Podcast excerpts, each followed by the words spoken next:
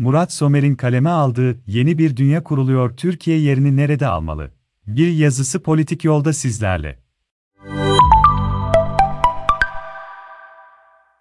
Rusya'nın Ukrayna'ya saldırısı ve yaşanan savaş uluslararası düzende uzun zamandır gerçekleşmekte olan dönüşümleri ve riskleri hem belirginleştiriyor hem de hızlandırıyor. Geleceğini güvenceye almak için Türkiye'nin de bu gelişmeleri doğru okuması ve sağduyulu ve bağımsız politikalarını oluşturması elzem. Ülkenin bu sürece kafası karışık, karar vericileri opak ve vizyonu belirsiz bir yönetimle girmemesi gerekiyor. Özellikle 28 Şubat 2022 güçlendirilmiş parlamenter sistem, GPS, uzlaşması sonrasında bu konuda daha sonra daha detaylı yazacağım muhalefet ülkeyi yönetmeye bir adım daha yaklaştı. Dolayısıyla hem ekonomi hem de dış politikada vizyonunu oluşturması ve hem iç hem dış kamuoyuna net mesajlar vermesi çok önemli. Tıpkı GPS uzlaşmasında olduğu gibi Amaç eskiye dönmek olamaz. Çünkü yeni bir dünya yeni bir vizyon gerektiriyor. Peki bu nasıl bir vizyon olmalı? Temel saptama ve hedefleri ne olmalı? Bu yazıda ve devamında temel bazı saptamalarla bunların Türkiye açısından ne anlama geldiğini ve olası temel hedefleri tartışmak, yanlış veya eksik olduğunu düşündüğüm bazı iddiaları irdelemek istiyorum. 1990'ların başında Soğuk Savaş'ın bitmesiyle özellikle Batı kamuoylarında dünyanın, Amerika Birleşik Devletleri ve Transatlantik İttifakı merkezli, tek kutuplu bir dünyaya geçtiği düşünüldü. 2000'lerde ise, Abdi'nin böyle bir dünya liderliği rolünü oynamak için yeterli güç, arzu ve vizyonunun olmadığı anlaşıldıkça, belki de böyle bir şey zaten eşyanın tabiatına aykırı olduğu için, AB ortak dış politika kurmakta zorlandıkça, Çin askeri ve ekonomik olarak güçlendikçe, Brezilya'dan Hindistan'a yükselen bölgesel güçler daha bağımsız politikalar uygulamaya başladıkça, çok kutuplu veya kutupsuz bir dünya düzeni tasavvur edilmeye başladı. Böyle bir düzende ülkelerin girdiği ittifaklar ve ilişkiler kadar, uluslararası ilişkilerdeki doğru yanlış ve haklı haksız kavramlarının da çok taraflı ve değişken olacağı düşünülüyordu. Bu durum Türkiye gibi bölgesel güçler için esneklik yaratıyordu. Çünkü farklı kutuplar arasında manevra alanını genişletiyordu. Ama bu alanın sağladığı fırsatlar yönetim biçimine bağlı koşullu fırsatlardı. Kamu yararına çalışan,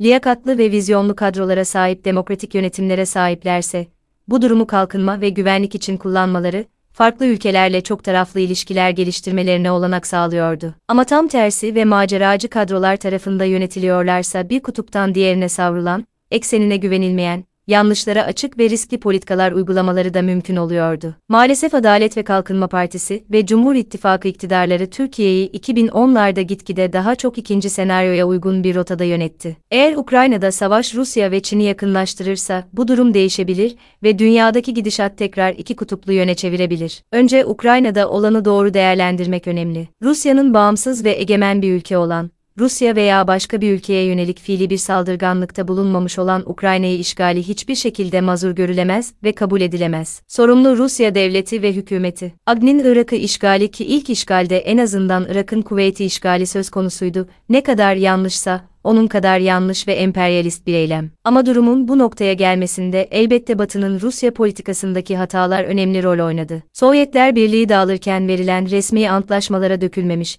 sözler antlaşmalarla saptanabilir ve 2000'lerde de tutulabilirdi. O dönemde Batı ile entegrasyona çok daha hevesli gözüken Rusya'ya kapılar daha açık tutulabilirdi. O zaman belki bugün daha iyi bir yerde olabilirdik. Rusya'da demokrasi, hukuk ve insan hakları da daha iyi durumda olabilirdi. Ama bu olmayınca geldiğimiz noktada dünya ve Türkiye için belki en tehlikeli durum, Ukrayna sonrası Batı ile ilişkileri kopan halkına müreffeh bir gelecek sunması zorlaşan Rusya'nın Çin'le yakınlaşması sonucu iki kutuplu yeni bir soğuk savaşın başlaması olur. Bir tarafta Batı. Burada Batı denince Japonya, Hindistan, Tayvan, Güney Kore, Avustralya ve muhtemelen Meksika, Suudi Arabistan, Nijerya ve Mısır gibi ülkeleri de kapsayacağını unutmayalım diğer tarafta Çin-Rusya merkezli Doğu. Arasında temel rekabet alanının da Doğu Asya ve Pasifik olması muhtemel ama Rusya'nın katılımıyla Avrupa ve bizim coğrafyamıza da yayılabilir. Böyle bir soğuk savaş ne Türkiye ne de dünya için hayırlı olur.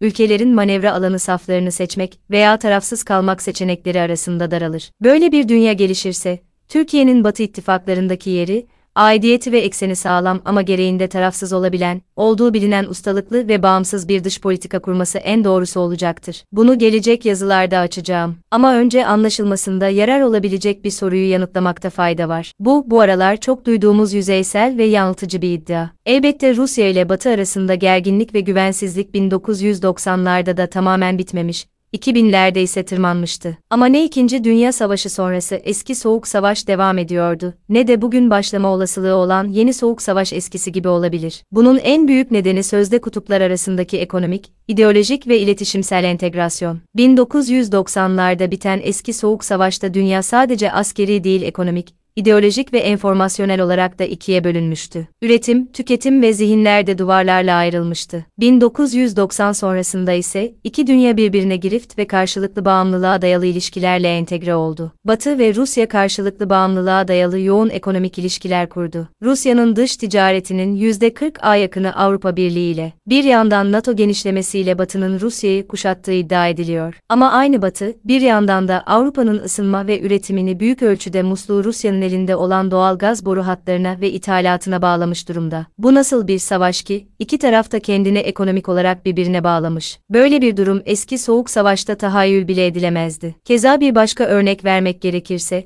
Covid krizi kaynaklı küresel ekonomideki sorunların en önemli nedeni küresel tedarik zincirlerindeki sıkıntılar. Çünkü tüm tarafların üretim ve tüketimleri birbirine bağımlı. Yani bir yandan Batı ile Çin arasında ticari ve özellikle Doğu Çin Denizi ve Pasifik Okyanusu'nda askeri gerginlikler artarken, bir yandan da hiçbir ürün sadece bir ülkede üretilmiyor tarafların birbirinden aldığı aramallara ve veya enerjiye bağımlı. Benzer şeyler enformasyon ve ideoloji alanlarında da söylenebilir. Yalnız Ukrayna'daki bir patlamayı değil, Rusya'daki savaş karşıtı gösterileri de otoriter yönetim altında haber alma özgürlüğü kısıtlanan ortalama Rus vatandaşından bile önce tüm dünya anında öğrenebiliyor. Oysa eski soğuk savaşta her iki taraftaki ortalama insan birbirini sadece hayal edebiliyordu. Öte yandan eski soğuk savaş sadece iki güç arasında veostratejik bir rekabet değildi. Aynı zamanda kapitalizm ve sosyalizm arasında ideolojik bir savaştı. Bugün ise böyle bir rekabet her iki tarafta da henüz belirginleşmiş değil. Bir tarafta kapitalist, diğer tarafta sosyalist ülkeler yok. Bir yanda gerçek anlamda serbest rekabetten oldukça uzaklaşmış